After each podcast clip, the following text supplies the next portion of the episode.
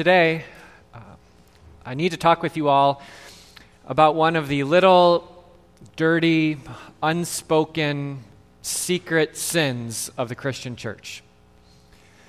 Uh, you all know that there are some sins Christians have no problem talking about, right? Uh, certain sins that pastors love to preach on, uh, certain sins that none of us have a problem wagging our finger at and condemning.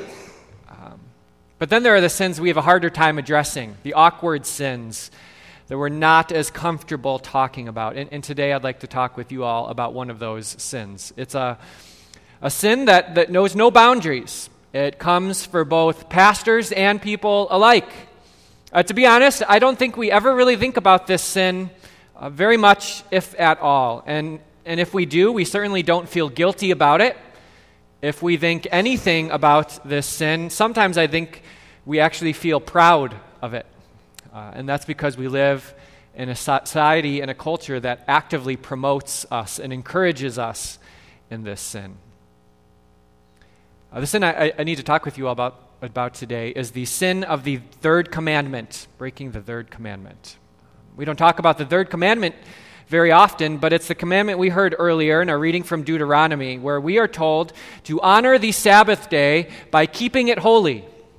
Now, maybe you're thinking to yourself, uh, how can I honor the Sabbath day if I don't know what a Sabbath is? Uh, so, a Sabbath day, to Sabbath, quite literally means to stop or to quit or to cease. And so God is telling us in this commandment to stop our working and our worrying for one day out of the week, to set one day a week, uh, one day out of the week aside to simply rest, to not do or work or struggle, struggle or strive, but simply to be a creature of God, beloved by Him. Now, this is hard for most of us. Uh, we are hardwired to want to work, and, and we don't know any other way besides being kind of constantly exhausted and worn out and tired. We are busy people, aren't we? And in fact, I, I think sometimes we, we wear our busyness uh, like a badge of honor. Uh, we love to be busy. I think one of the worst things you can say about someone is to call them the opposite of busy, right? To call someone lazy is like a the dirtiest four-letter word we could ever think of. We are just busy, and it's all we know. Uh, we're not very good at resting. Uh, I read this week that in 2016, uh, there were 658 million days of vacation that went unused in this country. Isn't that amazing? Free days, paid vacation days, 658 million days that people just worked right through. We don't know how to stop working. And, brothers and sisters, this is not okay. Uh, the third commandment is just that it's a commandment, it's not a suggestion. Like, hey, if you, if you have time, if you can fit into your, your week, take a day off. It's not a nicety. Uh, God commands and demands that we honor the Sabbath day and keep it holy. Uh, but most of us, we struggle with that, to be quite honest. And uh, we all have a Sabbath problem, uh, which, by the way, is nothing new. Um, and, and that's actually why God had to create this commandment in the first place, right? Because He knew that without it, we would just keep naturally keep working and working and worrying and struggling and striving. And He knew how much we needed it. And so He knew that He had to command us and not just suggest to us to stop our working for one day uh, out of the week. It's been this way since the beginning. We know that it was this way in Jesus' day. We, we heard about this little struggle, this conflict in our reading for today. We, we know that the Pharisees had a Sabbath problem too. Uh, they didn't get what the Sabbath day was all about. They didn't understand. They had missed the whole point of the Sabbath day. They, they didn't understand it. They had actually twisted the Sabbath day, which was this amazing gift and blessing from God, right? If you think about it, wow, God is saying you don't have to do anything for one whole day. And they had taken that gift, the Pharisees did, and they made it into a burden. Uh, in fact, they had uh, put so many extraneous rules around the Sabbath day that by Jesus' time, it was actually more work to honor the Sabbath day than it was to uh, uh, honor God any other day of the week. Uh, they had taken this gift, this day, the Sabbath day, and they turned it into this object that people needed to, to serve rather than how God saw it, which was a day which was there to serve God's people, to rejuvenate them, refresh them, uh, and give them rest. And so we heard about this little conflict in our reading for today. We heard this story where Jesus and his disciples, they're traveling, right? And we heard this in Mark 2. And Uh, presumably, they're going from one town to the next, uh, and as they're making their way, uh, it's the Sabbath day, and they're hungry. And so they pass by some farm fields and they begin to pluck some grain and eat it uh, as they walk to, to nourish themselves. And, and by the way, this is totally uh, uh allowable according to God's law. In Deuteronomy 23 25, there's actually a provision in God's law that He gave that says that this was okay. The travelers making their way from one town to the next could pick the grains uh, from the farmer's field as they went, and that, and that was okay. Um, but the Pharisees didn't see it that way because the Pharisees didn't understand what the Sabbath was all about.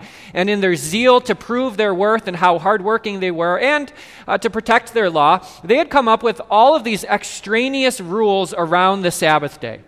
And in fact, uh, around Jesus' time, we know that the Pharisees had 39 categories of things that were considered work, things that you could not do on the Sabbath day. For example, the, the Pharisees said that you could only take so many steps on the Sabbath day. So if you took X amount of steps, you were fine, you were resting, you weren't working. But if you took one more, all of a sudden that was work. Uh, the Pharisees said that you could not light a candle on the Sabbath day. That was work. You couldn't look at a mirror if it was hanging on a wall. For some reason, that was work. And, and so they had created and legislated all these rules, and you can see how this just wore the average person out, right? How could you keep track of all of this? You were constantly worrying, am I working or am I not working? And the Pharisees had totally forgotten uh, about the benefits and the blessings of the Sabbath day. And, and I think very often we have too. and so, just very quickly, I, I'd like to remind us all about, uh, about the, the benefits and the blessings of keeping a Sabbath day, of stopping our working and our worrying for one day out of the week. Uh, the, the first blessing is, is probably the most practical. God knew when He created us that we just couldn't work and work and work and work and never stop, right? That we needed this rhythm of working and resting throughout our week. Um, this this kind of goes against how our normal patterns are. Normally, our society kind of encourages us to work and work and work until we're burnt out, and then we take a week vacation.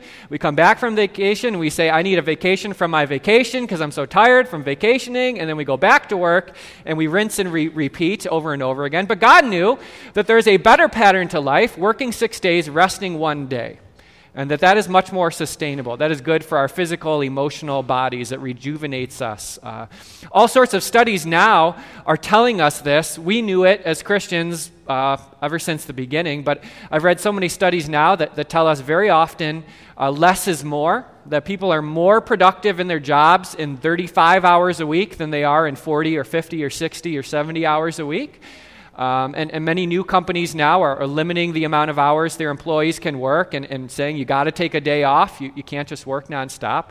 Uh, studies are showing that. We already knew it as Christians, that that's how we were created to be. And so the first blessing of the Sabbath is it just gives us the rest that our bodies and our minds and our souls need. Uh, the second blessing of the Sabbath is, is more spiritual. The Sabbath day reorientates us to God's work. Because the truth is, uh, most of us, we are so consumed by our work, whether that's a career, a nine to five, or, or whether it's the work we do with our kids and, or our grandkids, or just the worries of, of life. We are con- so consumed with our work. And, and by taking a Sabbath, we're reminded and, and our eyes are opened to a much greater work going on around us God's work. when we stop our working for 24 straight hours, we're kind of forced to remember that God was working long before we ever were, and He'll be working long after we are. And after we take our Sabbath, when we go back to work, it reminds us that we're only entering into work that God is already doing. Uh, the Sabbath also reorientates us in that it puts our work in its proper place. Our, our work is important. God has given us important work to do, and so we shouldn't diminish that. Uh, but I think what the Sabbath does, uh, does is that it puts our work in its proper place. So that when we stop working for 24 hours, we realize, oh, wait, the world keeps spinning, right? It's not all up to me. God is in control. It's okay for me to stop. And, and, and so the Sabbath reminds us it's not all up to me. And it helps us to see our identity as found not in the work of our hands, but in the work of God's hands. It's a day for us to stop our working and our talking and our worrying so that we can rest and receive and listen to God. And it's a day for us to take our focus off of our work and to focus it on His work, His eternal work. Uh, those are some of the, the blessings and the benefits of the Sabbath. But maybe you're wondering to yourself, okay, that sounds great, uh, but it's just not possible. And, and that's true. I think we all go through seasons of our life where we're busier than others, and, and sometimes that's okay. But, but, but I do believe that we don't actually have very many good examples of what a Sabbath day looks like in our culture, right? Again, what we have examples of is this constant working and burning ourselves out, and then uh, going away and coming back and, and just repeating. But we don't have very many uh, good examples we can look to of what a Sabbath day looks like. Uh, so, what does it, practically speaking, mean to take a Sabbath? Uh, I'll, I'll, say a couple things. Uh, first, uh, the first thing about the Sabbath is that it doesn't matter which day of the week you take it on. Uh, for the Jewish people, it was Saturday. Uh, for Christians, it's typically been Sunday. And, and that's because uh, Sunday was the day that God did his amazing work of raising Christ from the dead, uh, a day that God worked to bring us eternal life and salvation. And so, what a great day for us to Sabbath, to stop and pause and reflect on the work of the resurrection from the dead. It's a great day to Sabbath, but it doesn't have to be Sunday. Uh, Paul actually makes it clear in his writings in the Bible that we cannot legislate which day the Sabbath is. So it could be Sunday, it's a good day, but it could just as well be Tuesday or Wednesday or Thursday. What matters is not when you stop your work, but simply that you pause your work and begin to focus on God's work. Uh, that's one thing I'll say. I've heard it said that the Sabbath day is a day to pray and play. And I kind of like that. It's a day to pray, to be with God, to talk to Him, to receive His gifts as, as we come together in worship and then respond to Him in prayer. It's a day to play. Uh, we, we might think of something as, as we think of play as something that kids do, right? And once you grow up, you grow out of playing and you get to work. Uh, but we need to engage in play activities too. Uh, we need to do things that don't add value to the world, things where we're not producing, so that we can simply enjoy God's gifts and rest easy in His grace and just be with Him uh, like children are with their parents. It's a day to pray and play. Uh, if I can, uh, I, I, would like to share with you a little bit about my Sabbath. Uh, I thought about this this week a lot, whether I, I should talk about my Sabbath habits or not. And there are two things that I kind of thought maybe I shouldn't. First is I don't want to give the impression that I am a perfect Sabbath keeper because I'm not. I live in the same society as you all and have the same kind of pulls on me as everyone else. I am far from perfect in it. Uh, secondly, I was a little hesitant because I, I, don't want to suggest that my Sabbath is the only way to do it or as some sort of blueprint for everyone to follow. That's not the case. But I decided I wanted to share it again because we don't have too many examples of it in our world today, of what it means to stop working and rest in Jesus. Uh, so here's mine, and take it for what it is. Um, my Sabbath is on Monday. Uh, I'm working with you all on Sunday, which I love, uh, but my day to rest and relax and recharge is Monday. Uh, so usually I wake up early, and uh, for those of you who know me, this won't be a surprise. The first thing I do is I drive to a coffee shop. Uh, that's my play. That's uh, uh, God's good gift that I want to enjoy. And so I'll go to a coffee shop. I usually bring my backpack. I have my Bible and my uh, notebook in it. Usually on Monday, I read through the Psalms, uh, at least a few of them, uh, because it's easier for me to read the Psalms and not be thinking about a sermon or a Bible study or, or thinking, oh, I got to use that in, in a class somewhere. So I read a few Psalms and then I pray. I, I very often write them out. Um, that's my time with God. And then what I'll usually do is I'll drive to a trail somewhere. I like to be out in nature no matter what time of year it is, and I go for a run. Uh, I'll try to spend as much time outside as possible, an hour or two. Uh, then I'll come back home. It's usually about lunchtime. I might take a nap. I might read a book. Uh, I usually spend most of the afternoon kind of puttering around the house, doing little jobs and, and chores. I'll, I'll cook dinner uh, which I enjoy. Tiffany will come home, we'll spend time together, and, and that's pretty much it. Uh, it's not too glamorous. Uh, some things I try not to do I try not to check my email for work. I, I, I try not to keep my phone too close. Uh, I have it in case of an emergency, but I, I, try not to spend too much time with it. And that's it. Uh, it's a day to pray and play, a day to rest and relax and recharge. Uh, and simply be, not as a doer uh, or a giver, but as a receiver a receiver of God's love. Uh, as I close today, uh, there's one last way, one last reason I know that many of us uh, are, have a Sabbath problem. Uh, many There's one reason why I know that many of us are worn out and exhausted and tired. And, and that's because there's this refrain I hear very often. I hear myself saying it just as much as anyone, maybe more. Uh, if I ask someone or someone asks me, How are you doing? Uh, very often I'll hear this I'll hear, I'm good. I'm busy, but I'm good. You've probably heard something like that, right? And and we say it and we don't even hear the problem behind it, right? We just take it for granted. We're busy. That's all we know. All we know is being worn out and exhausted and tired physically, spiritually. Uh, that's our, our common refrain. Um, and so, my challenge for you this week, besides for continuing to keep the Sabbath day, uh, my challenge for you is the next time someone asks you, How are you? Uh, you try telling them that you are well rested. Someone says, How are you? say, I'm feeling great. I feel well rested. And uh, people will look at you like you're crazy. Uh, they might call you lazy. They might t- tell you, What are you doing? What do you mean you're well rested? Get back to work like the rest of us. Uh, it, it sounds crazy to say that you are well rested, but I believe it is an answer that Jesus would be happy with. Because the truth is, this is why Jesus came so that we could be well rested. Jesus came to this earth. He lived, He died, and He rose again so that we could find our rest, both here and now, but also in, in eternity, in Him.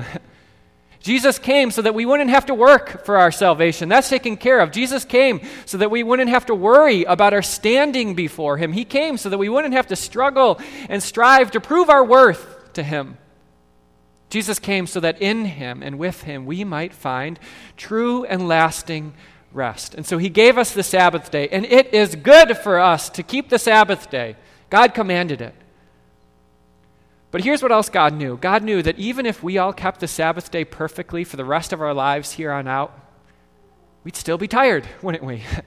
There'd still be sin, there'd still be worry, there'd, there'd, still be struggles and all the cares of life, even if we kept every Saturday from here, Sabbath day from here on out uh, for our lives perfectly, we would still be tired. And so God knew that there had to be another way, that the Sabbath day in itself wasn't the end. And so he sent Jesus.